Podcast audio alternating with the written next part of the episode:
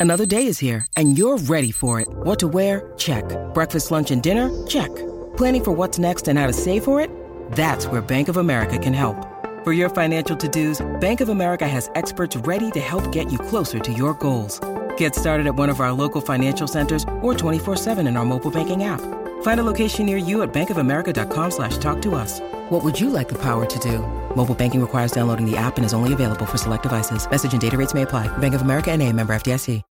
When you need mealtime inspiration, it's worth shopping Kroger, where you'll find over 30,000 mouthwatering choices that excite your inner foodie. And no matter what tasty choice you make, you'll enjoy our everyday low prices, plus extra ways to save, like digital coupons worth over $600 each week. You can also save up to $1 off per gallon at the pump with fuel points. More savings and more inspiring flavors make shopping Kroger worth it every time. Kroger, fresh for everyone. Fuel restrictions apply. Oh, yeah. Clear eyes, full heart. Can't lose. It's Texas forever, baby. Morning Kombat, Luke Thomas, Brian Campbell. And how about this guest star on Showtime? They Sorry. call him Showtime. Sorry for my hair. The former two time welterweight champion of the world. He's got the best hair in boxing. Showtime Shawn Porter. Why is he here? Because he's a superstar. because we're here at Texas Live, Arlington, the dome behind us, and of course, Saturday night, only on Showtime pay per view, 9 p.m. Eastern. Yordenis Ugas, Errol Spence Jr. Straps is in three of the four welterweight belts at stake. Shawn, this is a, a boon for us to get you here. I know you were recording your podcast over there. You're making a lot of appearances. You obviously fought both guys. You have that great insight. But you're like my favorite person in Thank this you, industry. So great Thank to you, be back with you. How Thank you you. It's great to see you, man. Great to be back with you right here. I'm, I'm doing great. Uh, life is good. The podcast is going really well. So got no All right, complaints. before we get into this fight, Luke and I were, were no were- more close-ups too, because Yeah, did What's you? that? Walk, walk us through the hair. What's, Did your what's the pl- what's the, not what's the show plan? What's the plan here? What what's happened? the plan? the plan is to go to the shop and get my hair done Oh, okay. when I leave here. Okay. Okay, So- we only know you to be buttoned up. We've seen those. That's tweets, right. Yeah. That's fair. okay? That's fair. I thought this was a good look until I came over here. Yeah, the camera, this camera is, it's really exposing how bad it It is. is, yo. it looks good over there. It looks They bad like over to here. shoot us so we look Yeah, they- bulgy in the crotch, they- not yeah. the good way. You know, They, not they the try good to make us look as bad as possible. So welcome to the club. All right, Shawn. Thank Shawn. you. Shawn, you Let's recently retired, and it was a. I got to give you credit. You fought Terrence Crawford last fall, pay per view, two networks, two rivals, sides of the street come together. It was great for boxing. Dude, I, I never got to talk to you personally or privately we since have then. not. Bro, you put on a hell of a Thank you, performance and a losing e- effort, Yeah. and then just up and decided to retire. so of course, Luke and I are going to praise you and say you're going out on your own terms as a star, former champion. Yeah. Did you know you were going to do that after that fight? I did. Uh, I, I don't think it's much of a secret now that I knew I was going to do it, but I think overall, I think people have asked me, "Hey, man, how do you feel? How do you feel? How does it feel to be retired?" And I said, "Man, I'm good." They say, "You're happy, aren't you?" I'm like, "Yeah, I'm happy." And they say, "Yo, if you're happy, then no need to even come back." In the moment when I announced my retirement, I was so happy to do it that I didn't have a bone in my body, a thought in my mind at all. No apprehensions should I not do it? Mm. I just went for it, and you know, I think it became a, it was a moment. You know what I mean? Like I. I, I kind of had visualized the moment, and it went how I thought it would. You heard all the gasps. Your dad, the crowd, must you have know been what like, shit, man. I think, I think, you know, my dad. Now we had had conversations. He knew, we both knew that, you know, we, it was, it was only a matter of fights, aka fight, until I will, until I was going to retire. So. I think there was a, a little of a little surprise for him, but it was mostly just, all right, if this is what you're gonna do, do it. You If know? you- he was uh, sharp that night. I know. He was sharp. If you had won, would you have still retired? yes, No matter what. That was gonna be yeah. it. I, I you know I keep telling people like for me, remaining in the sport for money or remaining in the sport for anything other than fighting who I was able to fight, there's no reason for me to even fight anymore. So once I fought the names that I felt I should be in the ring with, once that was done, I'm ready to be done. You know, so And you fought No, the best of your generation. Yeah, no doubt about there's, it. there's really no amount of money that would bring me back. I, I 'Cause they'll love. call you with that money. They'll they'll drive They the will. truck to your home. I, you know, I got a, a message. I was like, ah, I guess I should have been expecting this. I've gotten a couple of calls. Hey, you really done? Or Yeah. what do you think about this or that? So, no, I'm done. But you're, you know what? The best part, your health is intact. Yes, sir. You sound great. You look great. Yes, Uh, sir. Time to time. You got made some money. Had some wi- big Yes, wins. sir. That's about all, All you can really do. Final question on this because I was intrigued when you fought Terrence Crawford, who's among the best three or four fighters of the world this generation as well. I know it ended up turning south. Yeah. But dude, you you you had him. Yeah. You figured something out. You were sharp as shit in terms of the educated pressure. And let's give him credit for making He, he those had to switch up a lot of He things to basically- get You really W. had to make him work. But were there Yeah. moments in rounds five, six where you could see it in his eyes, like, oh shit, I'm gonna really have to work for this? I don't think he never showed me that he was uncomfortable. He never showed me like any discomfort at all. I'm used to seeing that. I didn't see that against him. Yeah. You know, um, I think for the most part, it, it takes a special individual to do what I did against Errol Spence Jr. It takes a special individual to do what I did against uh, Terrence Crawford. I don't think that there's one style that can beat either of those guys. It takes a multiple, uh, a variety of things that needs to be done from in, beginning to end. And I think you know with both those guys, I was I was able to do those things.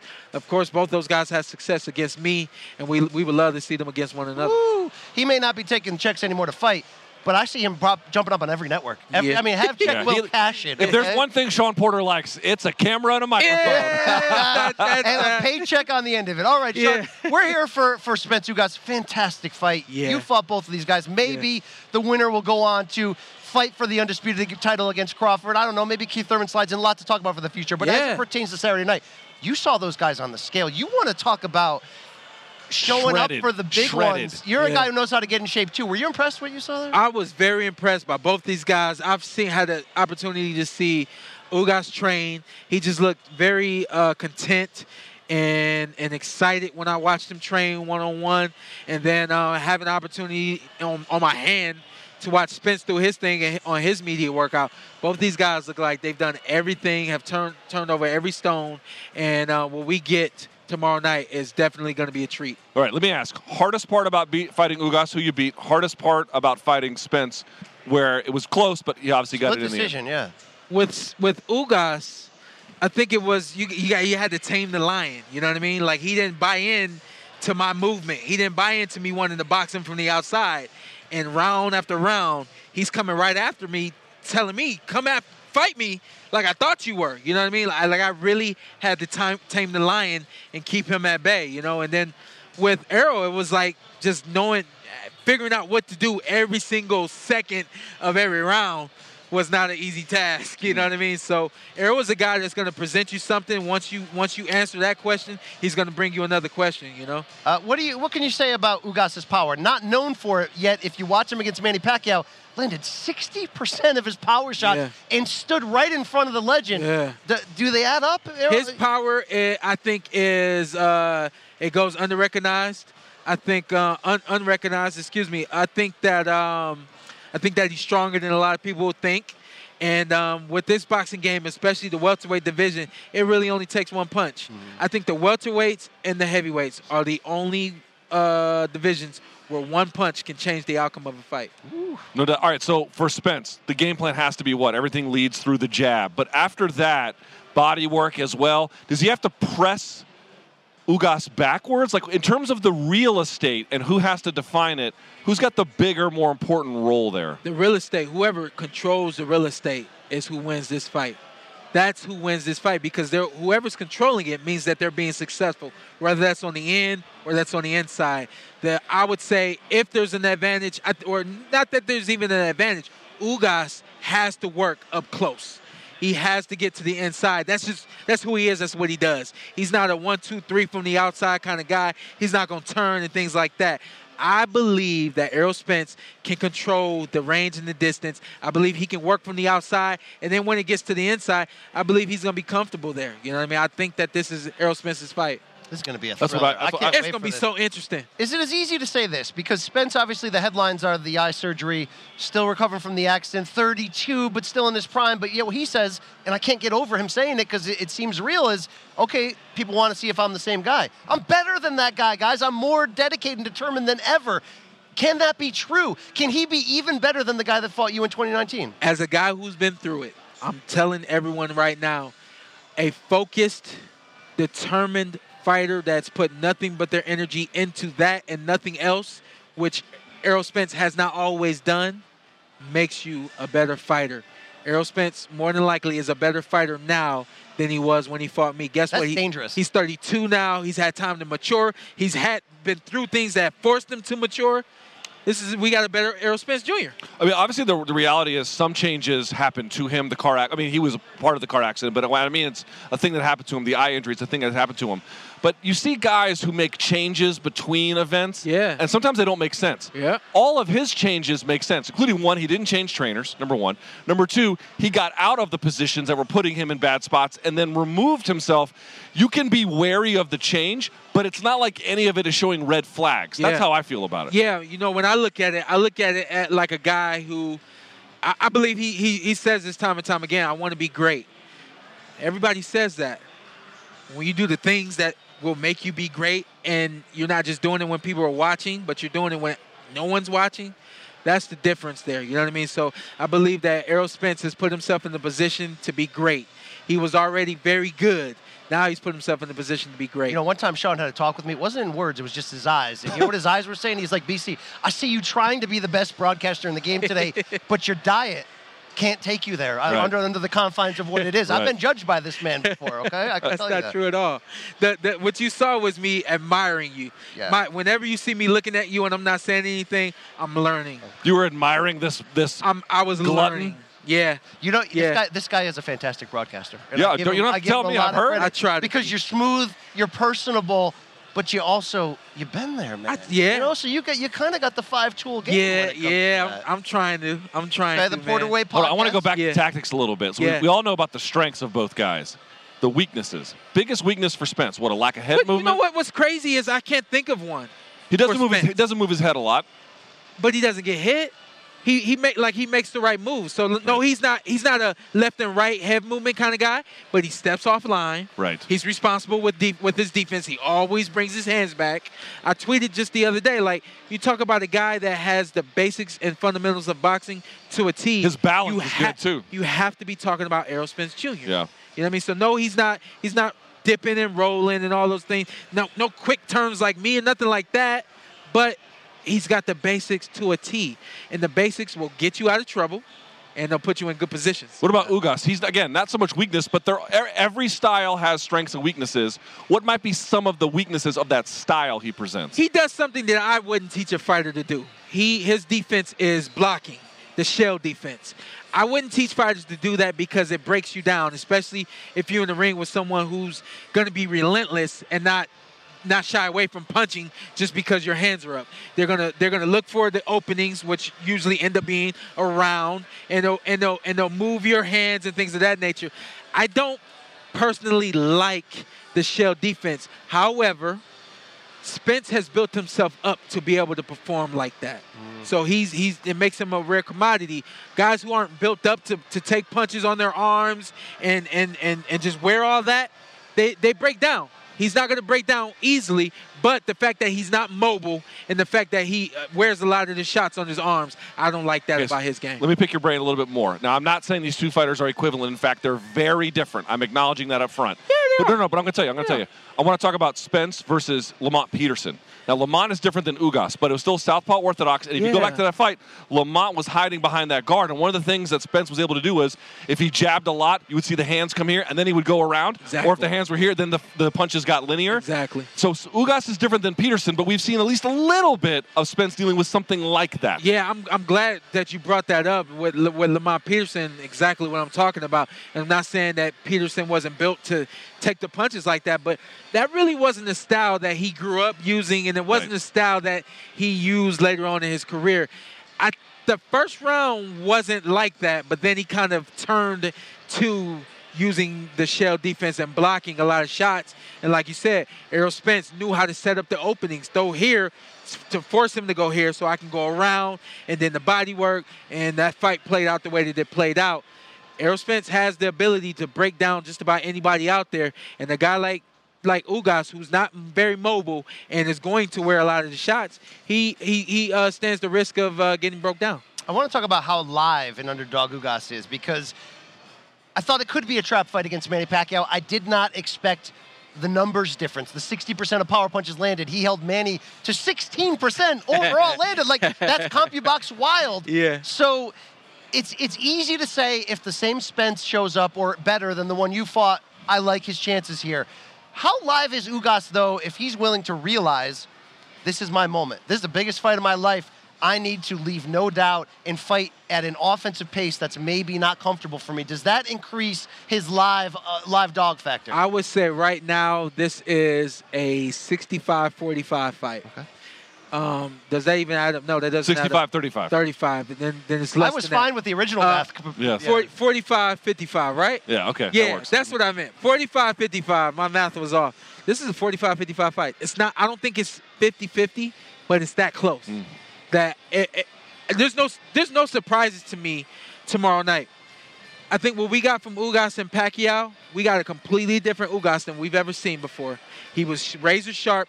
He was able to keep Manny off balance, a guy that gets everybody else off balance. And yes, to to to Uga, uh, Manny's credit, he didn't really do much of what he usually does, and that worked against him. But I, I think Ugas proved that he can make adjustments and be a different fighter depending on who's across from him. With that being said, I believe this is a 55-45 fight. I think it's going the distance. I think there's some thriller potential, high skill, high pace because Ugas he gets up in your in your business behind that high guard. He kind of makes does. you fight. He does. So it's going to be up to the three judges. You can't walk down. You like nobody. You don't walk down. Spence. no, no, you don't. You know what I mean? Like even when I took the fight, You to tried. Spence, You tried. I was. It was head movement. It was going of movement, around. yes. You know what I mean? You got a lot. Of, you got to do a lot of things to to work that work to to take on or to take the fight to Errol. You know what I mean? So I'm really curious to see what Uga what their tactics are to open up Spence and to hit him and not get hit. Does Ugas have a better chance trying to outbox the boxer from the outside or making it more of an action fight than we're used to Ugas fighting? if you if you watch my fight with Spence, I started off boxing Spence. And I believe that I was outboxing him until he tried to adjust to that. Mm-hmm. And then I went into more of the pressure game. And then it became do both. I don't I think if anything, Ugas, you should try to box him from the outside first. See if you can have have success from the outside, opposed to just going in there, going right into the fire. You know what I mean? What, what do we do? We, we we put the logs in before, and then we put the gas in, and then we light the fire. You go right into the fire. Something bad might happen. Okay, okay. What hipster take is more accurate here? Because you've been in some close fights in your times. That maybe Shawn Porter did enough to beat Errol Spence, or maybe they kind of robbed Ugas against you. You set, you settled this right now, okay? Maeve, let's let's be fair. Uh, I, I think I uh, I think I uh, I think I did enough to beat uh, Errol Spence. I don't think they, they robbed Ugas. I think I mean, do you send Jack Reiss a Christmas card for missing that 12th round knockdown? I, no, it wasn't a knockdown. oh, oh, It wasn't a knockdown. Is that? I mean, okay. So here, here, here was my thing. It's a little It was- knockdown-ish. It, it, it was clearly a slip. I think uh, on every angle that you can find, you don't see a punch landing. However, the, the my thing is when I got up, I jumped in the air to let everybody know that Oh, hey, what Jack Re- Reiss saw was right. I'm not hurt.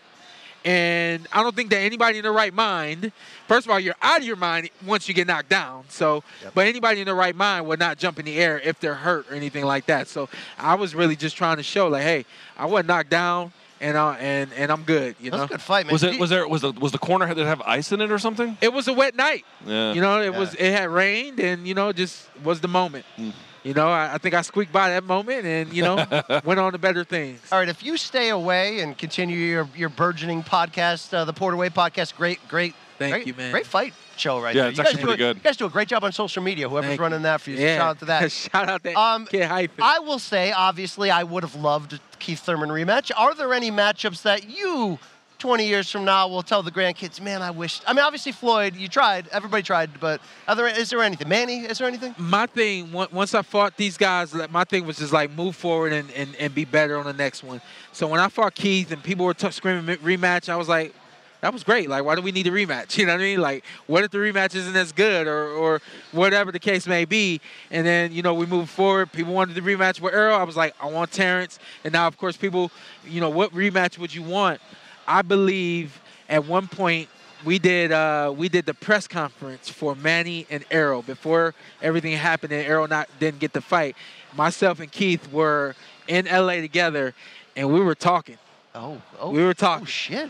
And I thought that I might be moving towards a Mm. rematch with Keith, and then um, things started to move into motion with me and, and Terrence, and I was very happy about that. So um, I think that if I came back, I think probably the most promote be, best promoted boxing match that I could have would be against Keith. Yeah, yeah, that's a Yeah, good point. That was on CBS, by the way, like five million. I remember. I remember distinctly. All right, so for Spence, if he ends up winning, Keeps talking to you like you don't know boxing. Who me? This guy, yeah, he's talking. I don't. you I don't you know boxing like him. I don't know boxing Yeah. like him. All I right. came. I came from MMA, so I'm still Well, I'll of a. take offense to it for you. How about that? Thank you. I Yeah. appreciate that. So Stop so- that. Yeah, jerk job. What the fuck is wrong with you? Why don't you go eat some gas station food, loser? I got this spot on my crotch. I- Yeah, I'm yeah, trying why- to play it off as soda. Why don't you stop urinating in your Yeah, pants? okay, go All right, ahead. question for you is: You fought Spence. You fought uh, obviously Bud Crawford. We don't know what's going to happen with Bud. I don't know where else he could sign to get the fights that matter, but separate conversation. Let's say Yeah. he signs with PBC. Yeah. And you have Spence versus Crawford. Everyone's asked you about it, but really, how how does that fight look in your brain? I haven't looked at it much. Um, but a lot like like I said about this fight, whoever can control the range and Yeah. the distance, that's who will win the fight. Um, that's that's that's a pure boxing match. I believe we get we get aggression, more aggression from Errol in that fight.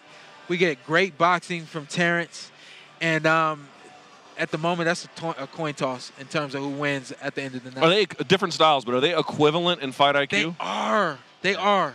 They are very, very much so equivalent. If I had to say one was what had more intellect and was more intelligent in the ring, I would say that I saw more better. I, I could see the thinking in the eyes of Terrence Crawford. Hmm. That my boy. Yeah, was I've thinking. always framed it. Tell me, tell me if I'm wrong. Thinking. I framed it that Spence is the pinnacle of what you can do as a southpaw with a conventional, well-rounded game. But Crawford's the abstract painter who can. Yeah. do shit that you didn't think Crawford of. puts himself in harm's way sometimes to get the shots that he wants. It's a little unusual to see that. Yeah, I don't know if he did that against me. Not maybe so much he you. Did. Not so yeah, I much was gonna you. say maybe he did, but um, but he does. It's it's almost like he's he's willing to kind of take those shots. You know, he's he's the pitcher that's willing to throw the fastball no matter what. Right, You know? right. So You're, you're not a, you're not a tattoo guy.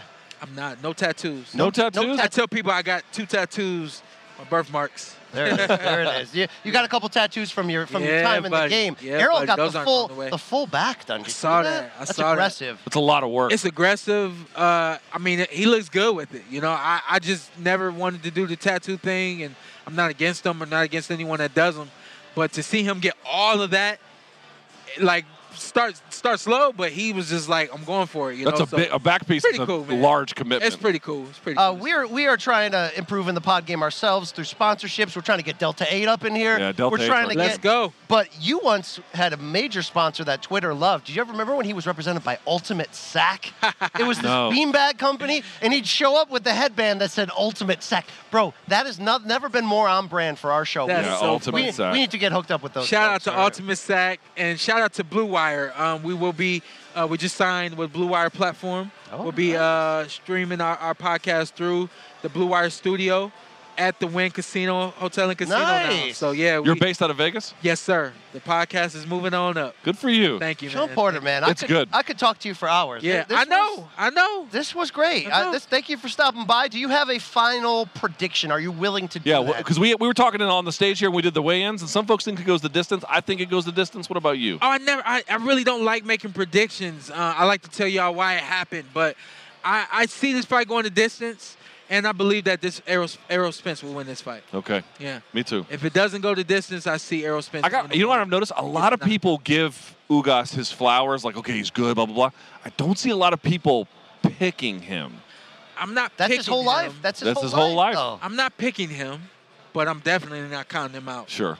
If the first round and everybody's like, "Oh, Ugas won that round," I'm like, "Yeah, he won that round. Like he's good." You know what I mean? So I just I'm I, I believe in both corners. To wrap it up for me, I believe in both corners. Uh, Derrick James and Salas are two of of I think the number one, the two of the finer men in boxing. Yes. And co- two of the Oh, best I- coaches. Ishmael Salas, you're talking. Ugas Ishmael Training. Salas, yes, yes. yes. Um, uh, with that being said, I believe they're gonna have some work and cut out for them on fight night. You know what I mean? Oh yeah, the So- adjustments upon adjustments. they That's it. are the college professors that are willing to come to the classroom and teach and make adjustments round after round. So It's gonna be a great fight. Good, good shit, Shawn Porter. Thank you for You joining know it. sir. You All right. know A it. pleasure. Okay. Nice to see you, Shawn. Nice to Thank see you so much for stopping by. We got to talk Pleasure. MMA now, but I don't think Hey, you want to talk to you. don't talk, talk about MMA. my hair when I leave. I know Oh, that might. boy. You've Oh, already boy. been warned. If I hear something, Look, look, coming back. Look, people have been talking about your suits. I had to defend you, Stephen Jackson. yeah, Where Stephen are you? Jackson had things to say about your suit. Okay. I'll be looking fly on fight night. All yes, right, you fair will. enough. Thank you. Thank you, Shawn He's Porter. wearing the Thank you so Iversons much. There. He's always I mean, matching. I yeah. mean, that's great stuff. That Look at that. Great. Look at that. Look, Look at those that. kicks right there.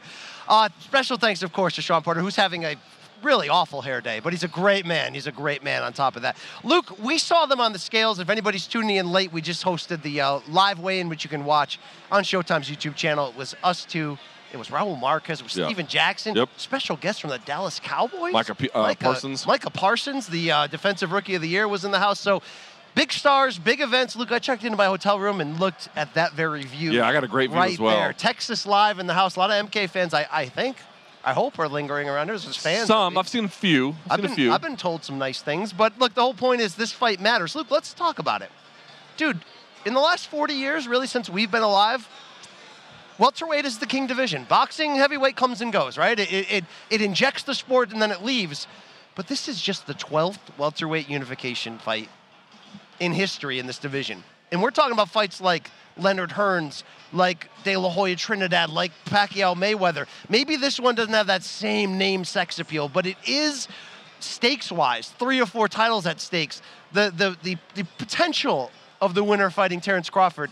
I mean, it feels as big as it gets, Luke. And as we talked about with those shredded bodies on- stage, man, n- no stone left unturned from these. No, not at all. Those guys look to be in tremendous condition.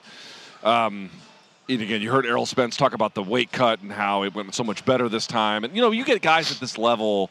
I'm not saying that every training camp is perfect, every weight cut is perfect, but you know as well as I do, if they're this deep into the game and, and they're this elite, they cross every T, they dot every I. You never have to worry about it. It's never a thing. So, and I I have to say to your point, like you know, does it carry the same Pacquiao Mayweather name value? No, it does not. But dude, you ask anybody who's a boxing insider about their excitement on this one, even if they're picking Errol Spence, there's a little bit of trepidation in their voice because you have so you have such tactically intelligent fighters. You have guys who can do that kind of thing. And dude, on top of that, you know, I, I, I would just say personally, this is maybe a strong way to put it, but I, dude, Errol Spence. We'll see what version of it we get. Errol Spence. I'm not going to say he's a boxing genius, but he's pretty close. He's pretty close to that. He I'm is telling you- incredibly good. He's on his way to being an all-time Time. And great. dude, and like Ugas- an all-timer. And Ugas doesn't have that kind of resume, but he's so tricky and technical and skilled that if you're not on your game, he'll eat you alive. And so it's such an interesting moment with all the questions, with all the difficulties, with the combining of the weight class titles where the only one left after this will be of course the winner here will have three but outside of that it's terrence crawford that is it so it is huge stakes huge fight really important i've been telling all my friends this is the boxing fight to make time for Absolutely, and it's it's like look, you look at the betting odds as they stand now. Errol Spence a minus five fifty favorite. Yordenis Ugas plus four hundred for boxing terms, with which typically has wider odds. That's not awful, but it's still pretty wide. But here's the thing: you got to ask yourself. It's like, did I expect Ugas to fight that good against Shawn Porter a couple years ago? No, he came on in the second half, made the adjustment, started walking Porter down, and as we talked about, might have dropped Porter and deserved maybe a winning nod. Then he comes in against Pacquiao on late notice last fall, and we're going, okay, Pacquiao's still the favorite, but that's based on the Pacquiao from two years earlier Right. against Keith Thurman, who hadn't fought during the pandemic. And you saw statistically what Yordenis Ugas did. I mean, he, in a fight that was close in the end on the scores, what your eyes saw though was a fair, not one-sided, but a, a, a clear victory. I didn't think he was going to be able to dictate the terms of his offense against Pacquiao the way he did. And Luke, how Yordenis Ugas does that is the high guard, getting in close on you, but never leaving himself open. His No. defensive responsibility for a guy who puts the pressure on you is very, very interesting to watch. You don't. I, I bring up the Winky Wright comparison. You don't see a lot of fighters these days who aren't brawlers who are able to hide behind that big, that high guard and get in punching range and stay there Yeah. against elite folks. And he doesn't, to what Shawn Porter said, you watch the tape on Ugas, and it's pretty clear he doesn't move a ton. He is what he does move in terms of whatever punch he throws or ever the lateral movement with his feet and his footwork. By the way, we should talk about it. His footwork, he's not a dynamic mover, but his footwork is very precise. Where he takes a step and how far he takes a step and how he balances his weight all of it carries massive implications. What you mean is sometimes a half step to the right Yes. to unload a punch Yes. and right back into, That's right. into range. It's here. not a ton of movement, but what is moved is extremely precise. And for that reason, by the way, we don't talk about this, that keeps his cardio up as well because he doesn't do a ton to tire himself out. His defense is stout, as you mentioned. A great judge of distance, a great judge of angles. Dude, Errol Spence, I think he's going to, in the end, be a little bit too much for Ugas, but the early going, those are going to be very difficult Well, problems to solve. That's the thing about picking against Ugas here. If you're telling me I'm getting a, a prime version of Spence, if it's possibly true that at 32 he can be better than he was in the past because the preparation is better and the commitment, okay, I certainly like his chances. He's the, he's the rightful favorite. Ugas has spent a whole career proving people wrong, Right. leaving Cuba, you know, on a tre- treacherous journey, which every Cuban, uh, you know, exiling has some wild story that they have overcome. And then what- what I don't think is talked about enough, Ugas in 2014-ish is this interesting prospect with a Cuban amateur background, but loses two in a row. He's suddenly 15 and three, takes two years off of the game, and then comes back and goes on the win streak that he's on. He's six and one against left-handers overall. Ugas. The only loss came against Emmanuel Robles way back during that losing streak, and it was so early in his rise. He got dropped. He faded late. He doesn't do that anymore. He's such an interesting ch- test for anybody, but he has the potential to make this such an interesting chess match for Spence. So if I try to get in my mind's eyes, Luke, and, and figure out what is this fight going to look like, I asked Shawn Porter this. I want to ask you this because I think it's a tilted question. If Ugas's plan is to try to outbox Spence, I think he loses by decision and he doesn't win this. If his idea is to come out brawling, it's not who he is. But Luke, I think Ugas needs a high pressure, That's right. a close in stance, high pressure style, high behind the guard. Yes, you got to be responsible on defense. Yes, the body shots from Spence could be killer. But Spence's weapon is the jab. He is the most prolific and most accurate jabber among welterweights, according to CompuBox in the Correct. game. But now this is a southpaw righty matchup. The jab's not going to be as effective. If Ugas can get inside and make Spence Well, I think the jab's going to be effective. I don't mean make Spence brawl him, but maybe do what Shawn Porter did. Make the action fighter of Spence come out. I believe that is Ugas's best chance to win the fight. Do you agree with me? I do agree. I do agree completely. I mean, just think about it rationally. We talk about this all the time in MMA, but the sa- it's it's a similar rule for boxing, but a little bit different because I do believe that the guys in boxing have better footwork and better ring craft to move around, so it's a little bit less true, but still true. Dude, if Errol Spence has room to move, to set up jabs, to angle off, to work into body work, you guys have to understand something. Spence is very good about lining up things and then changing the angle of it ever so slightly, so it's the same combination work sometimes. But the, now the targeting of the where he, he's hitting it is totally different. He is able to mix these in, in in a very unpredictable kind of way. So that's really difficult for him. So if he's able, or that's a really strong thing for him. So he's able to move a lot. If he's able to time the jab and work off the angles, it's hard to see exactly how Ugas can win that. Conversely, if Ugas can control not just the real estate between himself and Spence, but the real estate behind Spence, dude, I think it's going to be key. Not just getting Spence up against the ropes. You got to work up against the ropes. Those are valuable moments that he's going to have to take clear advantage of. And if he does, if he really can work him over there, that's going to be a very tough thing for Spence to deal with. So pay attention. The distance between them and then what's behind Spence. Yeah. If he's got all that room to move, I don't know what And Ugas that's is what going to do. Garcia found out when Spence purposely stood on the outside and outboxed him and said, I want to prove to you what I can do. Right. Ugas is going to have to make the look, all championship adjustments are needed in a fight this big. But there's an equation for Ugas that's I think might be tough to swallow. It's this. Even if he executes his game plan to perfection, if Spence has no lingering effects from the things that have held him back, it still might not be enough. Do you correct. believe that to be true? I, I believe that's absolutely correct. He's got to go in there and do more than. Well, I don't know what the game plan is. If the game plan is to back up Spence, then yes, you could do everything you game plan for, and then you might win.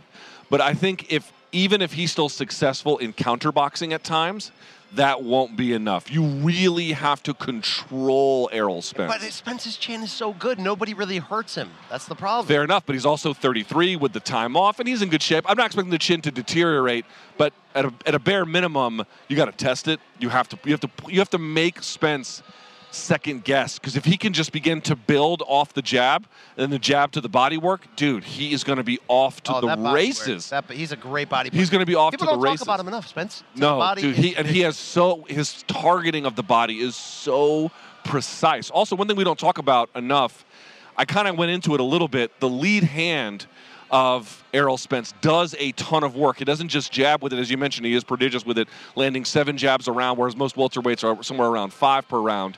So he's he's more active with it, and he lands with it, and all the offense builds. But he controls with it. Pay attention to the lead hand. Why do I bring this up?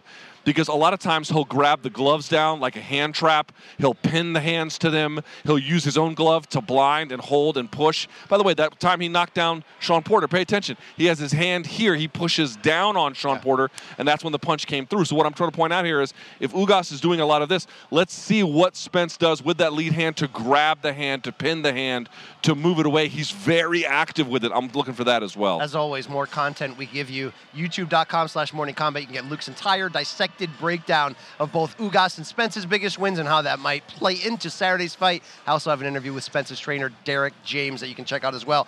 Luke, we're going to get into the prediction, but just a reset this Saturday, it's pay-per-view 9 p.m. Eastern. Go to show, sho.com slash PPV. You can order it now. You're going to you're gonna need to see this main event. Obviously, it's a stacked pay-per-view main card, which also has Yuriorkis Gamboa, the veteran, in the co-main against Isaac Pitbull Cruz. We just saw Cruz against Gervonta Davis. He missed weight the first time around, had to come back a second time. That's something to watch. We've got mm-hmm. Josesito Lopez going in there against unbeaten Jose Valenzuela and also Cody Crowley, 20 and 0, the welterweight. First big step up test against Josesito Lopez. But Luke, we also have a two fight I don't want to call it a preview card ahead of this pay per view. It goes down 7 p.m. Eastern on Saturday on both regular Showtime and on Showtime's YouTube channel. It's a special Showtime Championship Boxing Edition, two fights. I'll be on the call along with my traditional ShoBox team of Barry Tompkins, Raul Marquez, and Steve Farhood. And Luke, this main event for the secondary WBA welterweight title, which has Radzhab Butaev against uh, Stanionis, my, my Lithuanian your, your brother. Eimantas yes. Stanionis. Uh, Luke, this there's going to be fireworks in this one. So people yeah, so should definitely is, check that one. Out. This is fun. Well. You, you, if you have Showtime, you can watch it on Showtime. If not, you can hear BC, Raul Marquez. Is Barry Tompkins on the call as yeah, well? Absolutely. Yeah, so they're going to be calling that. Those are free. Those are going to be starting at 7 p.m. p.m. Eastern tomorrow. Check that out. Luke, main event pick, and obviously this is a monster weekend for Showtime sports in general. We're going to get to the Bellator card, which is tonight in a second, along with UFC. Spence Ugas, who wins and why? I'm going to go Errol Spence. I think Errol Spence is a box. Again, if he's not a genius, he's pretty goddamn close to it. I think he has got way too many tools to win. I, like everyone else, I recognize we are probably underestimating Ugas on some level. We're going to see what that level is on Saturday night, but you're asking me for the pick. I'm going to go Errol Spence by decision yeah, Saturday night. I like Spence by decision. I think it'll be unanimous. I think it'll be close. There's going to be ebbs and flows. There's going to be adjustments that are needed. I do think Ugas will surprise, but there's another surprise that can happen that Spence is even better than we think he is. Mm. And you say, BC, how is that possible? He's already got the best resume of welterweights right now. Look, I still don't think that man, Errol Spence, has been pushed to the absolute limit of what's in him. Shawn Porter came close, pulled that dog out of him. If the more the better, so what I'm saying is, the better Ugas performs, the better Spence will perform across from him. Also, I would say, I've seen Spence tested physically. Ugas will test him physically as well, but I think Ugas also has a little bit more of a mental stress. Yes. Yes. Um, and so that'll be interesting because, you know, Kell Brook was physical. Shawn Porter was physical, at least for parts of that fight. Ugas is not exactly going to, unless he just, you know, Spence falls off a cliff. But um, that'll be interesting. That, that this pressure. is such a great fight. Can't wait. Saturday night, 9 p.m. Eastern, Showtime pay per view. Showtime, though, wow, the home of combat sports, not just uh, puts out great award winning podcasts like the one you're watching right now, but tonight, San Jose, no, is it San Jose? San Jose. California, Bellator 277. And Luke, this is a, a, a, a double main event, they're calling it. And these they two should. title fights, I mean, they could headline any, any MMA card in the world. AJ McKee, Patricio Pitbull, two for the Bellator MMA featherweight title. They met in the finals of the World Grand Prix last year, and Luke, within what, a minute and some change, we saw AJ McKee put it on the damn Pitbull, the face of the franchise, the greatest fighter, pound for pound, in Bellator history, and it was over like that. Guillotine choke. He basically took the best fighter, pound for pound, in that company, put him in his own finishing move, and choked him out yes. after beating him down. Yes. I mean, hey. I mean, you know, that's that's fine. We don't need it. Luke, as it pertains, I don't even think people realize how great the second fight was. The first fight on paper was rightfully the, the best fight in Bellator history.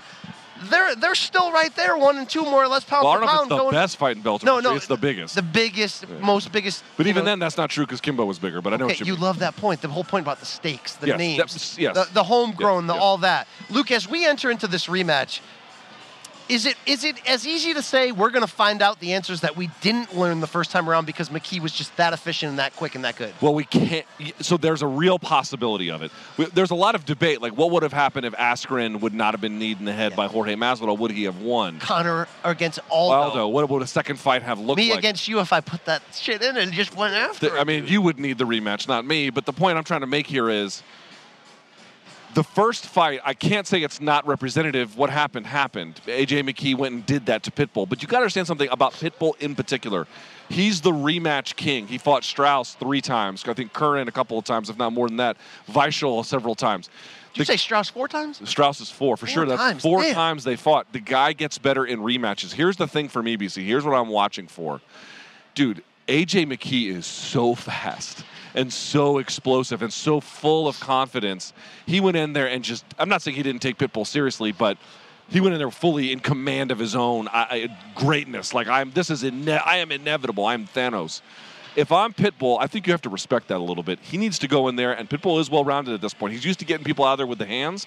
I think this time you should wrestle AJ McKee. AJ McKee has shown some weaknesses, not so much like he's a bad wrestler. Who's put AJ on his back in, in Bellator? Derek Campos was was arguably, I'm not gonna say beating him, but was taking him down and kind of giving him problems up until he got triangled in the third round. Darrion Caldwell is a guy who can wrestle so, uh, so pretty well. like what Gleison Tibau did to young Khabib. No, because Campos took down McKee. Like McKee was off of his back for several rounds. So what I'm pointing out is, even if Pitbull can't do that, you don't have to hold him down.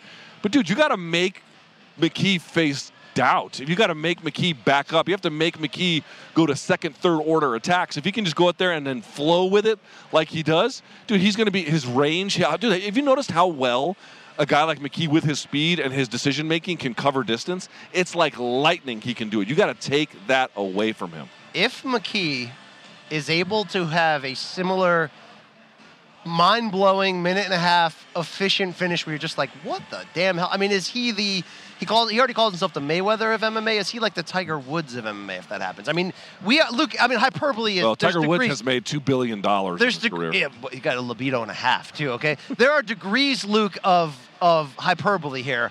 But if AJ McKee beats Pitbull a second time, and if he does it in any way that's thorough and convincing, I mean, dude, we are. Forget about this idea of oh, whoever wins this light heavyweight Grand Prix could be the best light heavyweight in the world. McKee's among the best fighters on the globe. If You this beat happens. You beat Pitbull twice, and especially if you do it by stoppage twice. Good I, I just don't think folks understand how good that is. And again, I'm going to repeat it one more time. When they met in the finals of the featherweight Grand Prix, understand Pitbull didn't limp his way in there. He beat the shit out of everyone to face. Oh, McKee Emmanuel in the finals. Sanchez in that Emmanuel semifinal? Sanchez, Woo. dude, he just ran over the folks they put in front of him. So he's still a viable contender in this particular case, but he's still very much with it. This is going to be a, for a guy who is known for performing much better in rematches. And also, we should say this: pressure is on both guys. Pressure is on Pitbull. Yes. You don't get this one back. Hard to know where you go from. Well, w- we start talking about what other big money fights are left in your career. That's, That's what we right. start talking That's about. right. Yet if he wins this and wins back the title, we're probably talking about a trilogy with McKee. So look, I want McKee to be tested here. I want this to go rounds. I want to find out exactly what he's made of. I want him on his back. I want to see a lot of these different scenarios again. Pit- again, Pitbull's well-rounded. We want to see the well-roundedness. But McKee might be that great to get him out of there. All right, we'll see. AJ McKee minus 335, your betting favorite. Patricio Pitbull plus 260. That's it's pretty high. You gotta love McKee, but dude, uh, if I'm a gambler, and I'm not Luke because I'm a cheap bastard, you know that about me. I'm, a, I'm sorry, it's a character flaw. I'm a cheap, Yeah. fucking skate.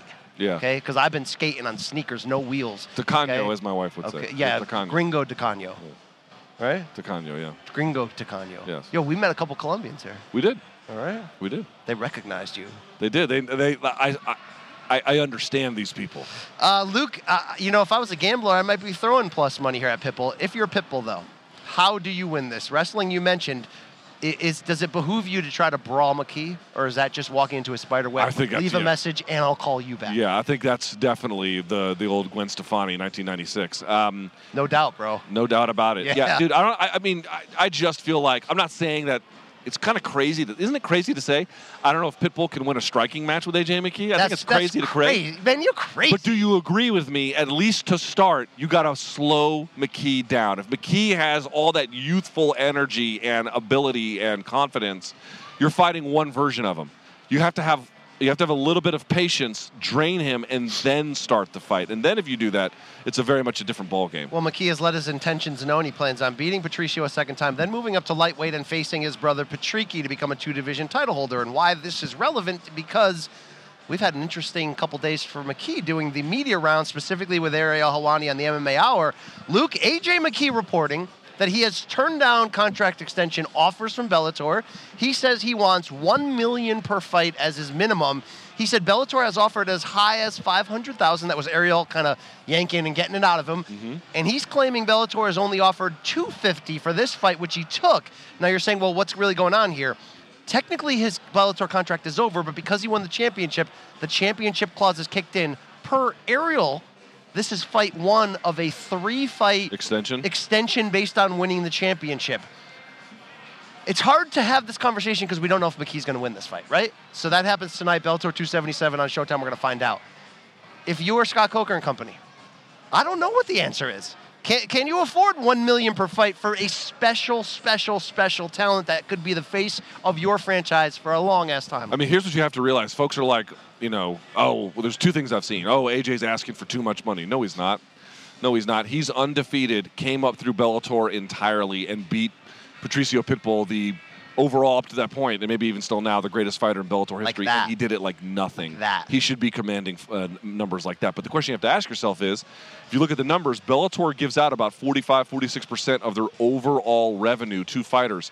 The margin for how much they can add to that is pretty thin. So while I completely understand uh, Bellator saying, well, 250 is what we've got, I also understand AJ McKee being like, right, not good enough. What I would say is if Bellator, if he wins, Bellator has to do everything possible to keep him, which means also probably calling up the, the, the people at CBS and saying, Paramount, friends. Paramount, what do we got to do to get him on your network because we need you to help pay for him? And I think that's legitimate and real. And if they don't put that on the table, I honestly don't know how they retain him. I mean, Luke, if you're talking, look, will there will there always be the want for someone this great to go to the UFC and test himself? Of, Of course. He's also hella young. We see the intention that he has of beating Patricio. And super smart. We should say that. He's Patricky. super smart. And look, I don't think it's out of the realm for him to move up to welterweight one day and challenge for a title there. I don't. I mean, it's crazy, but Crazy if- right now. If his skill is really that great, Yes. I, don't, I don't have limits for him in that regard. There are big fights. There's the CBS connection. Maybe there's the boxing crossover. There's a lot you can potentially do, but it will be a very important negotiation in this world of, of lack of fighter pay. Because even if he did entertain a UFC deal, uh, you ain't making one million per. No. I'll tell you that much. Well, even then, he could. It, listen, the best way to get a UFC contract is to not come up through the ranks; it's to be acquired. Yes. When there was more MMA organizations like Sengoku and Dream and everything else, you would see that the prospects that got signed over there, or the contenders anyway, they would have huge money because they they there was the, someone was competing to acquire their services. So a million seems a little high, but I'm telling you, a guy this good, if he goes in there, and who knows what could be in the next three fights. If he loses, forget about it. But if he wins three more, yeah, they're gonna they're gonna have to pay for him, no matter who gets him. And um, I, I don't think a million's you know, crazy at all. A key lesson that we've all heard, but you don't really learn it until you're in that spot negotiating. It's your contract that you sign is is not what you're worth. You know, you're what you worth what negotiate. you negotiate. So, you know, if you can package a couple podcast awards into a negotiation period, and Yeah. you're a big time host like we are in uh, Big you know, time. middle time. Yeah, I mean, there's people around us eating, but they don't care about us. Down here, it's our up there. It's their time. Down here, it's our time. That's right. Our time. Uh, Luke, uh, this goes down tonight on Showtime from San Jose. How, how do you handicap this in the end? Tough one because you got so little of the first one. I tend to think that McKee winning is n- in no way accidental. I also think that him doing what he did the first time a second time seems almost impossible to believe. Uh, I think Patricio is going to push him late, but I tend to think that the power and then the speed of AJ McKee really will make a difference. It's going to be hard for Patricio to have any answer for that. So I take Patricio's chances very seriously. I give him a better chance to win than I do for Ugas against Spence. Um, and I already have, you know, a lot of respect for Ugas, but I, I, AJ McKee is not here by accident. Sometimes when we get into these prediction situations, it's sort of like, okay, what's the most likely thing to happen, and what's the best thing to happen for business? And sometimes Right. those collide. You know what I think? What is the best for business for us learning the lessons we're supposed to learn is that AJ McKee wins this rematch, but he has to do it over five rounds. And there's ebbs and flows, there's adjustments, time spent on his back, time spent in a toe-to-toe war with Pitbull, which you don't really want to do for length. We're going to find out a lot, I think, this time around of what we're supposed to find out. I like McKee winning a decision. Question. And I think he has to walk through hell. Walk Mc- through hell Luke, so, to get there. So, uh, Pitbull uh, versus McKee 2. We're just coming off of Volkanovski Korean Zombie. What will be more competitive, Volkanovski Zombie or McKee Pitbull 2 when it's all said and done? Not how do you rate them. I'm talking about the fights. I think this rematch with Pitbull will be more competitive, but I said that the first time, Luke. Right. So, I Me mean, too. I mean that's the thing, Luke, because you know AJ McKee, I think, is doing the right thing in the media stops this week and saying, "Hey, Volkanovski, I see you, bro, but I'm not impressed. Yeah. That's the way you need to Yeah. talk. Plant okay? seeds. Okay, spray that seed all over the place, In right? your- like in your like- face. Boy, Uh, boy, you've been smoking that Delta 8. Uh, you can't, Luke. Um, there are some people that thought if we did another show, if Morning Kombat ever got back on the air, that you may have murdered half of our production staff. Okay, Crossed my mind. You want to address that at all before we move forward? Well, it's complicated because we have what people don't understand is that we have staff. We work for Showtime, we work for CBS Sports, and so coordinating things can sometimes be a little bit difficult. I'm not going to throw anyone under the bus, especially because I've got my own production challenges and my own errors. But we are aware of all the things that you're aware of that went wrong, And they both on Monday and hate, Tuesday. We hate that shit too, just so you know. Okay. Trust me, we, I had a conniption fit on Tuesday, which was not anyone here's fault. It was a, different sort of circumstance. But yes, trust me when I tell you, we are aware, and um, you know, we we we're handling it. You know what I there. think we should turn Morning Kombat into? It's already basically Having an intervention with our producers. It's already a sitcom and a, an award-winning show. I think we should go more like reality show, like Survivor style. So what I'll do is next week I'll put out my Malka Power rankings so that people know where they stand. Yeah. And then every week, then every week one guy gets voted off the island. You know what I mean? One girl or one guy. You know, and then sort of, hey, hey, good, hey, you had a the, good run. Can the, can the the audience hear you, Corey? Yeah. Okay, okay. No, they cannot. Okay. you know, some people.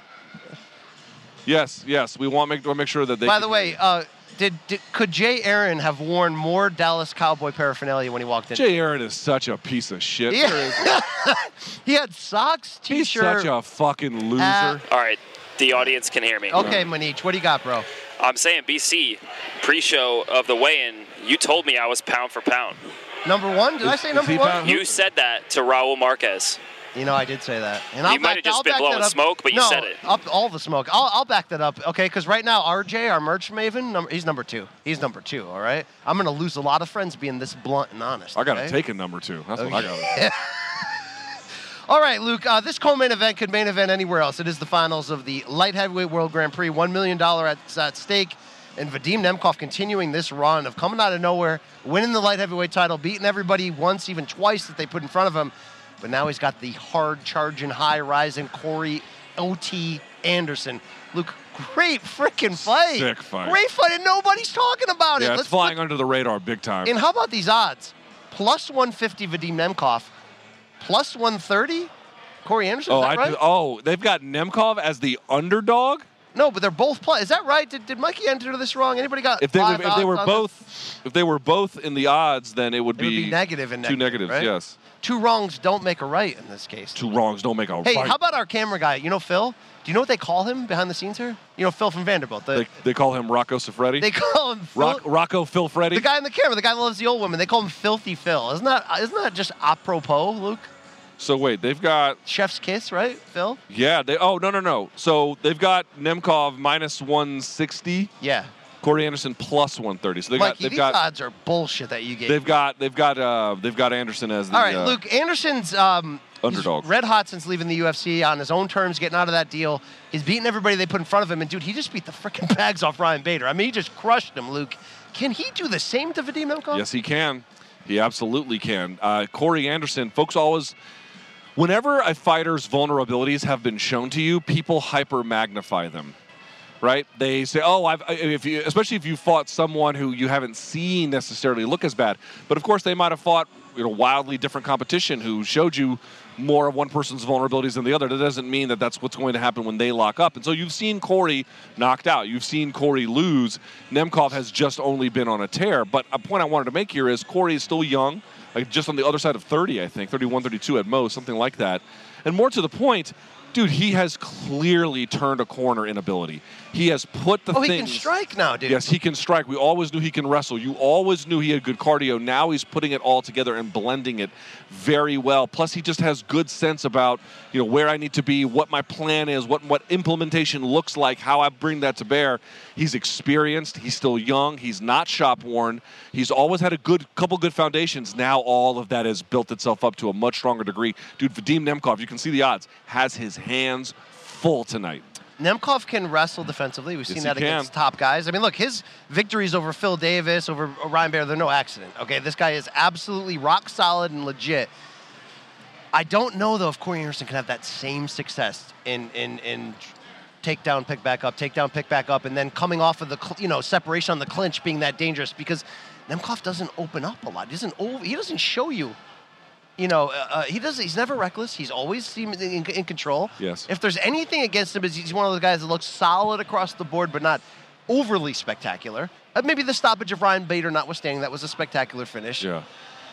If he just, if he just beats Vadim Nemkov, can he win a five-round war? Just be true to yourself. Be stingy. Be solid with the jab. I, I be safe. Well, I certainly think Anderson can win, but I would say like what are the differences between what Anderson might do and what Nemkov might do? Nemkov to me a little bit. He's got good boxing, but a little bit more of a kickboxer. I expect him to go a little more high-low and test the, tra- the the defense transfer of a guy like Corey Anderson. But I'm going to say this too: dude, Corey is going to try and put a pace on him. Yeah. he's going to try and push him back. The war will be who leads the dance here, as far as I can tell. Can Vadim Nemkov put punches together and put strikes together and an attack together that keeps Anderson off of him. That's really the key component here, I think, for Nemkov. And of course, I do think he has the ability to do that, as we've seen, but he's going to have to implement it against a guy who's got good footwork, who is a mobile target. Lots of things makes him hard to hit, hard to hurt in certain cases. I know you've seen him knocked out, but I'm saying this rejuvenated version is just a little bit more dialed in. So if this is for Nemkov, the test is what does he do to get Anderson off of him? Could be wrestling, could be punches, could be kicks. That's going to be absolutely crucial to victory. Corey Anderson's striking has improved in, in certain surges, but if he's going to try to strike for strike against Vadim Nemkov, That's, that's, a mistake. bad idea. It's a bad Uh, idea. Who would you say harder puncher, harder uh, striker of the two?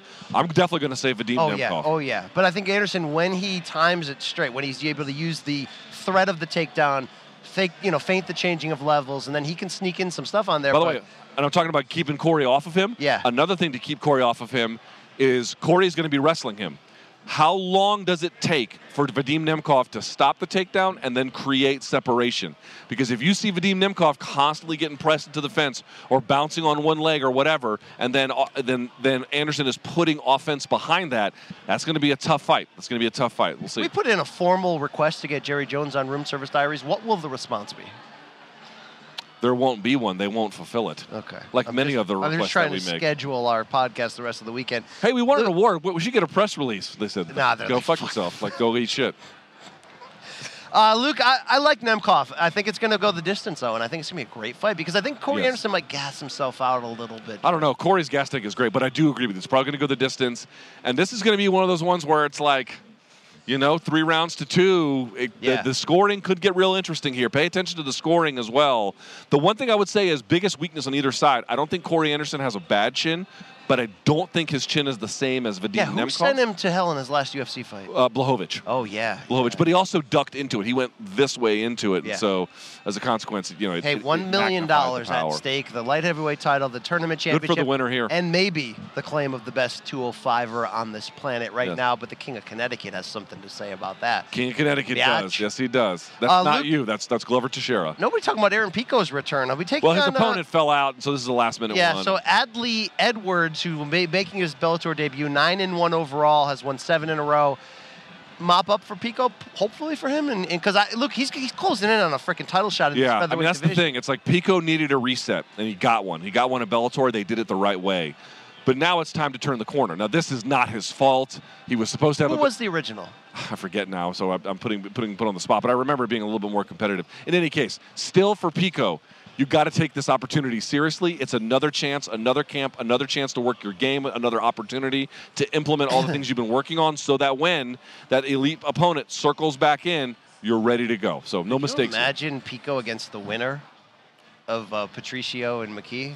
Candidly, I don't know if Pico's ready for either of those guys. To be, I mean, be honest if with you. it's McKee, it may be a while because McKee wants Patricky. So maybe if you give Pico a couple more, you know, I don't know, Aren't man. they training partners? Are- Aren't they training partners? I'm they, being told. so so they used to be at the body shop. was I that don't believe- Gaff who slid in? Yeah, Gaff slid in there. Gaff's like, fuck your top pound for pound list on Malka. That's what he just said. they, right there. they, they used to train together at the body shop. They no longer do. All right, Gaff, by the way. Where's But he? Where's he on coming, your Malka he's power? coming on, ranking? bro. He's coming. His THC tolerance, fantastic, Yeah. fantastic. Uh, Luke, uh, Timothy Johnson going to take on Linton Vassell in a heavyweight uh, slobber knocker. But how about Johnson showing up to the scale with that liver? You see that? No, I didn't. You didn't see that? No, I thought we were exchanging te- text. You didn't see that? I didn't see the dip in his. oh, in his Tim mouth. John. Yeah, dude, he had the total dip packet. He had like the. I little, mean, little Kodiak. in- where I come his- from, Luke, that, that's that's you know we talk about drug rugs. Those are the heroes in my hometown. You pack you packing a lip, you you Bro, know. I told the story and no one believes me, but it's 100% true. When I was at boot camp, my drill instructors would just swallow it. They would like not not Dude. not, not the wad itself, but the juice. They would just swallow it. You'll be it, okay. Maybe you can train your body somehow to get used to that. But You the can't. first ten times you'll be throwing up for Yeah, hours. you can. It takes a long time, but you can do it. You can do it.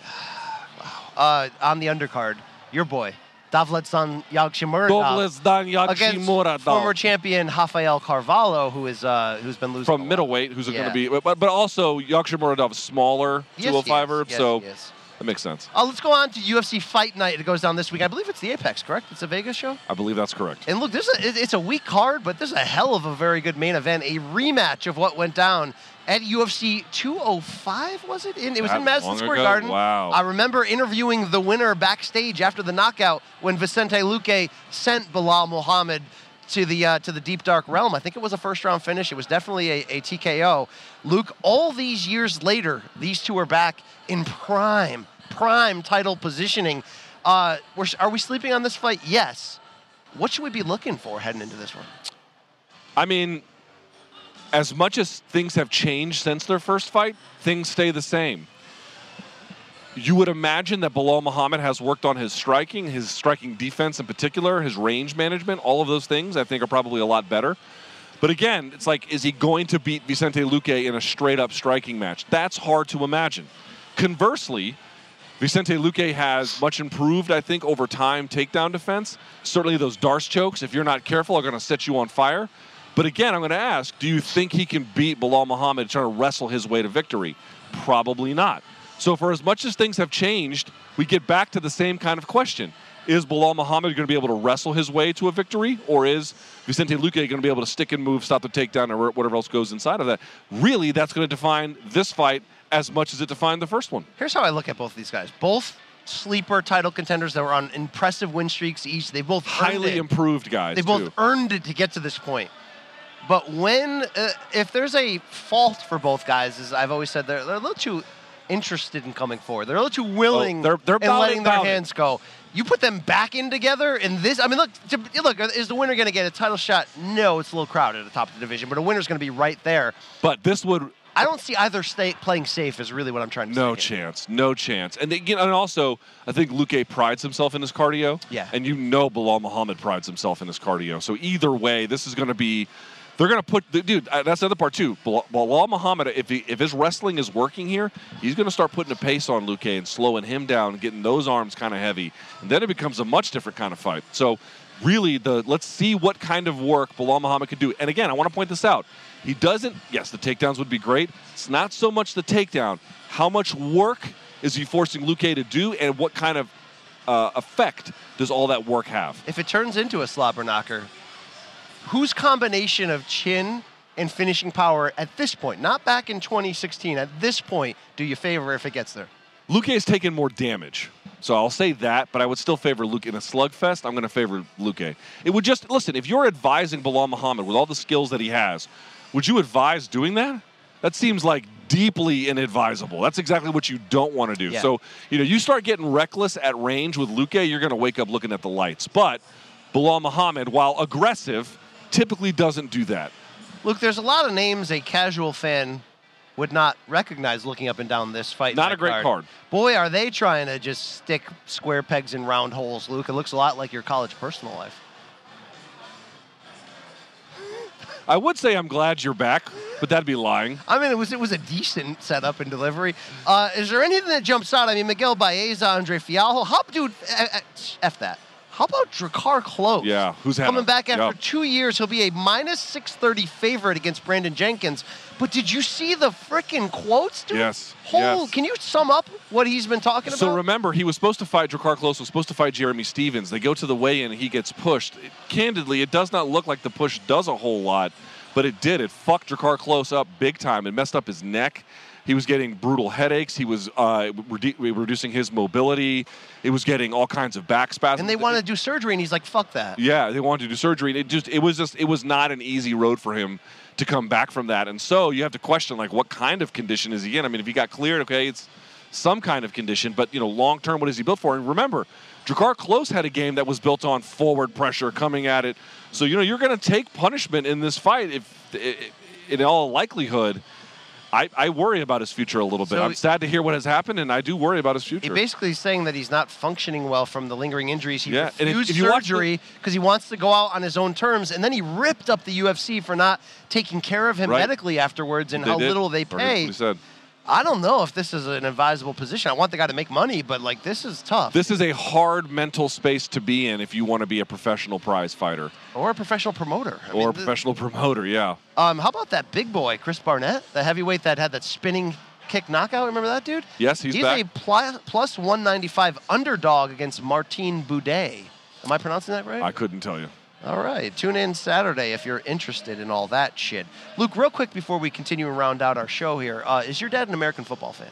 No. Okay, because he's just texted you, and I was wondering if maybe he saw you interview Micah Parsons. No. And then he's like, son, I'm so proud of you. You made it. Do you think he's like, hey, Luke, can you check out that property I have in Arlington? No, but uh, his brother lives here. My uncle lives here, and Okay, he wants me to hit him up. Okay, that's that's good. That's family. Yeah. I'd put him on. I'd what's Uncle's name? Larry. Oh, Uncle Larry, Leisure Suit Larry, right? Larry went to Harvard, if you can believe that. So You had two uncles and went to Oklahoma. One played football. that's right.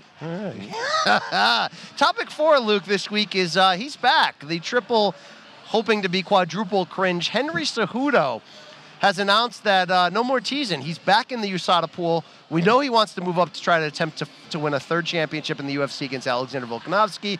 Also talking about taking on Aljamain Sterling if that opens up. Uh, Luke, your re- reaction, it seemed inevitable for a guy who retired on his own terms and then never really went away. He's been doing a great job as a sort of trainer for hire. Him and the captain, Eric Albarracin, turned around the fortunes of a bunch of big name fighters. But this seems like the right move, best for business, best for fans, best for making big fights.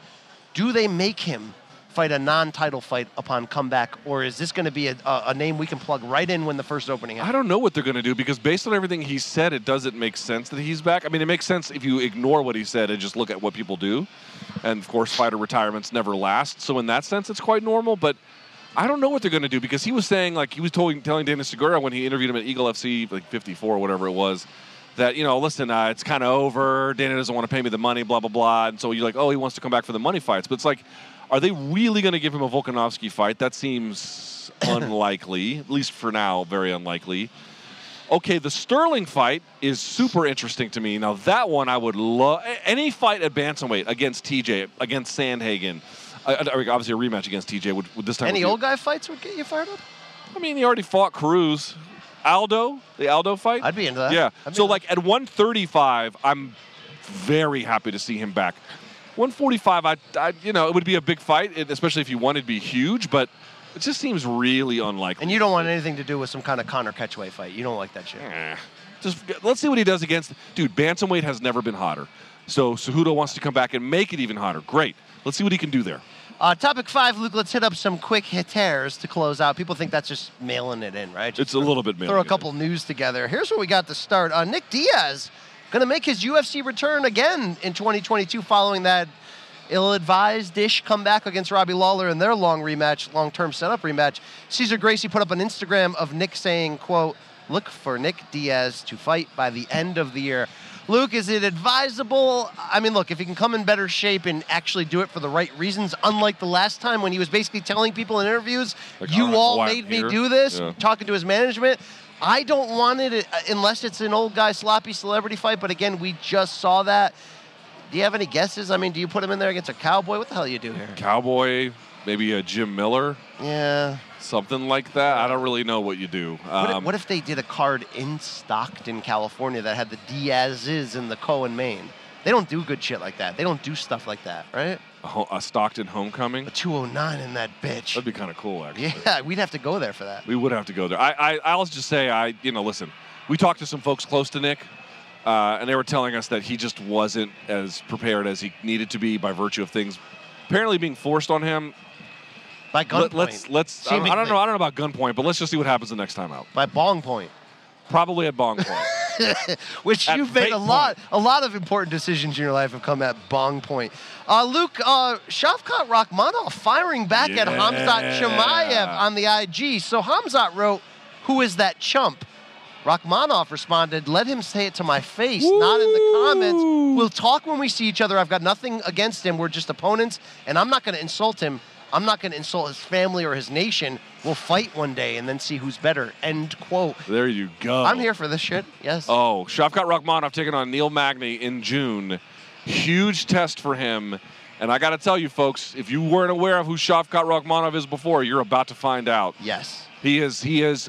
He, he and Hamza. I don't know when they're going to fight, but they have a date with Destiny, and I cannot wait. So do these Speaking of which, by the way, we, I don't know if it's on Quick Hitters. Yeah. New York Times story today, written by Kevin Draper and Karim Zidan, exploring the connection between Ramzan Kadyrov, the totally insane Russian war or Chechen warlord in parts of Russia, but Chechnya, Well, well. and uh, and the connection he has with Hamzat Chimaev. Quite troubling to put. Why don't on. we get into that right now? Mikey didn't put it in the rundown. I, I thought he did. Uh, Luke, big news in boxing this week, and here's why it weirdly relates to what you're saying. It does relate. Is that Daniel Kinahan, the accused, suspected Irish-based but out of Dubai now drug cartel lord, who had been, depending upon who you asked, deeply involved as an early investor in MTK, the the boxing management team, which represents the likes of Tyson Fury, Billy Joe Saunders, Carl Frampton, Mick Conlan, a couple other big names. Also, Darren Darren, Till. Till. And now the connection with, of course, uh, the new promoter Probellum, which Richard Schaefer has been walking around here for. I did see him. Yes. There's been talks that that's also fueled by Kinahan. So why does this matter? It's not that this has not been in the news that there's a uh, suspected drug lord close in on boxing. The fact that we and a lot, I think, American media never really went nuts on it is dumb but true. Dude, there's a lot of fucked up things that go on in boxing and, Yep. and convicted or unconvicted people in key spots. And it's just sort of that's the game that it attracts. You want to go into MMA, Ramzan Kajayev, and see the connections, Kadyrov. the Kadyrov, see the connections there.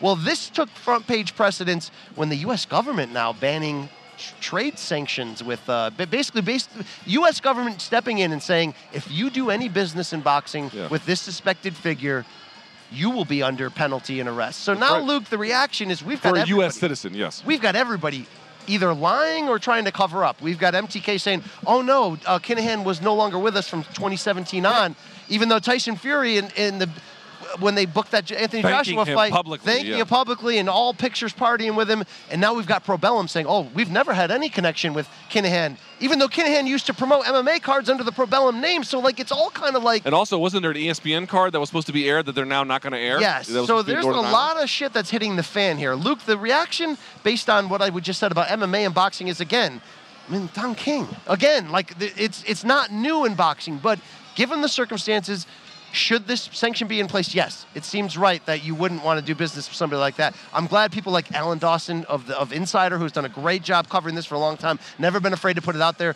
All that work is being paid off. But the thing about throwing houses at glass uh, glass houses. Yeah, let's throw some houses. Let's get stoned in someone's glass house, Luke. Is how many MMA fighters are kind of linked to this type of thing Totally. too? What do we do? What this do we do here, one, bro? This is one what of do we do this- here? I, I don't know because it's so funny that like, you know, ESPN will cover, you know, oh, a, a pro basketball player said something insensitive to a female reporter, which is fine. Like you shouldn't. That's a thing that you should cover. I don't have any issue with it. And then they just like totally ignore that they have one arm of their boxing business involved with MTK. oh, ESPN Plus regularly does MTK cards. Right? Yeah, like there's no discussion of that. There's this like there's like this rule of morality and uh, media police around t- stick and ball sports that never gets applied to the fight game. And th- th- I somewhat understand it too because the other part of the story is BC. Like I've been raising not issues related to Kinahan per se or Kadyrov. I've I've, I've interviewed folks about Kadyrov as well, but like the point I'm trying to make is we I brought this stuff to light in previous interviews or coverage, and most combat sports fans just don't care. They either already think there's stuff like that going on, or They like you're saying, care. they just don't care. They They, want to see care. the fight. But So it's like, but it's like, dude, do you really want people you're in business with to be in business with fucking murderous warlords? So- Quite literally, murderous warlords. No, it's probably a bad idea. top rank Bob Arum, which done business with MTK constantly. he- Bob Arum was quoted about a year ago when asked about stuff like this and saying, "Look, you know, all this is accused. I don't, you know, Kinahan's fine. You know, people say things, whatever." Well, now they interviewed Bob Arum and Marc Raimondi did a ESPN, and Yep. Bob's like, "Yes, we have to cut off ties as well," which is a smart move. Yeah. But I don't know what more we're supposed to do than that. I mean, uh, Right. I think you just tell the audience what the truth is, and Now, the, here's what I don't like. Tyson. Fury did a did a uh, teleconference ahead of the uh, the April 23rd Dillian Whyte fight, which is going to be a monster fight. We're going to break it down next week, obviously. But I saw Kevin Iole tweet out that you know he's been trying to get in the queue to ask a question about it.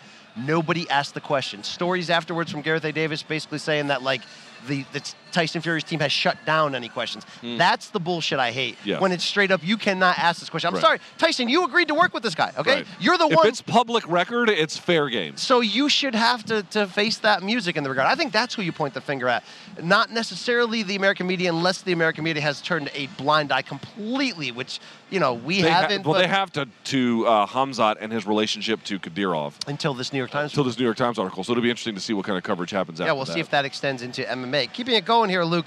Talk about a big ass fight. UFC 275, which comes up in Singapore. I forgot the date. Was it June something in Singapore? Yeah. We got two title fights. We got uh, we got uh, Procházka taking on And Valentina Glover. and Tyler And you got Valentina. Well, now you got the rematch of the greatest women's fight of all time in MMA, and among I think among the top five fights in MMA history. Agreed. And that's Zhang Wei Li, Joanna Jędrzejczyk. No title this time, but Joanna champion finally coming back. Luke, she had held firm. Wait, three rounds or five rounds? Uh, I believe that. Didn't one of the reporters ask Dana at the press conference, "Can you make this five? And Dana's like, "Do you want me to?" And it wasn't wasn't it like Shaheen Al-Shatti, one Might of those guys, been, and yeah. Mike Bohn, one You of those guys. You gotta do that five And then Dana's rounds, like, right? "All right, if you really want me to, I will." Part of me says, "Do we really need to do it five rounds when they almost killed each other the first time?" But here's the thing, Luke. Uh, no title at stake. I love that Joanna stood firm. She said, I want to come back and fight either a champion or rematch Weili. I'm not coming back for less money against a contender. I'm not at that point in my career. She's not. No, she's not. She's a So, senior fighter. And look, she I don't know what she got paid in that first Weili fight, but it wasn't enough at the end of the day No for, chance for she what got paid enough. for what she took on. This is a loaded card suddenly from Singapore, dude. yeah, that's This a great. That, again, that's the best women's fight in UFC history by a with country mile. I don't know if I scored it for Joanna. I, I thought she won it, um, but it was close as shit. part of me from watching that fight live, and I've talked about like it was uncomfortable. It got it got hairy. You know what I mean? It was once her, fucking fa- once as. Joanna's face started getting Yes. deformed, you got worried. And they both they just just they both would not take a backward step, and that's what made the fight great. But I always said, look, if they do that again, I just can't see a great once great champion like Joanna not having poured it all out in that fight. Whatever was left in her, and everybody's Yeah. got one last stand. There's levels to it, but everybody's got one. Every great fighter's got one last stand. I think that was her last stand, but. It's not like Weili's coming in as as uh, as not you know Weili's coming in as weathered goods right now as well with the two losses no doubt about it. she made great adjustments in the second fight against Namajunas. She still got head kicked first round KO'd the first time. So Yep. it does make it interesting in terms of what this fight looks like. I think you have to favor Weili based on youth and damage, maybe? Maybe? The, I think there's the biggest question is what is left of Joanna? What is left? How much did that fight and the inactivity subsequently take out of her competitive Yeah, like would she be willing to go to hell again? Would she be? And can she? Can she? If with that much damage you've accrued over time, it's asking a lot. Look, We'll here's see. an interesting fight that I don't care about at all. Triller's back, and we know that Ugh. Triller acquired what BKFC. Triller's the vaping. Triller's got a lot of shit going on. They're trying to do real boxing. They're trying to do vaping. They're trying to do Trillerverse. Luke, July 16th, they're going to do a pay-per-view from a bullfighting ring in Mexico City. That's classy. Andy Ruiz Jr., the guy, remember, he once upset Anthony Joshua for the damn heavyweight titles Dude, what is he doing? against unbeaten Tyrone Spong, the former kickboxing champion, Ugh. who was going to be a fight. He was going to fight Alexander Usyk, but then he drugged out. Yeah. Look, this fight blows. What This are we doing fucking. here? I mean, I, it's like I like Tyrone Spong, so it's like you know nice for him. But dude, I just don't understand what the fuck is, didn't Ruiz is Ruiz still? With, I can't even keep straight. Is Ruiz still with Eddie Reynoso? Yes. Right? Is he? I don't yeah, know the he's still with the PBC technically, but I, I'm not, I'm not gonna I'm not gonna shit on Ruiz if this is a big payday, which it probably is. Yeah, Triller's probably still overpaying, which I, I get why the guys would but take nobody cares, dude. Dude, you, you're fighting a guy who, in Tyrone Spong, who's, you know, obviously he's a very elite kickboxer, but we don't know what kind of boxer he is. Probably not that great.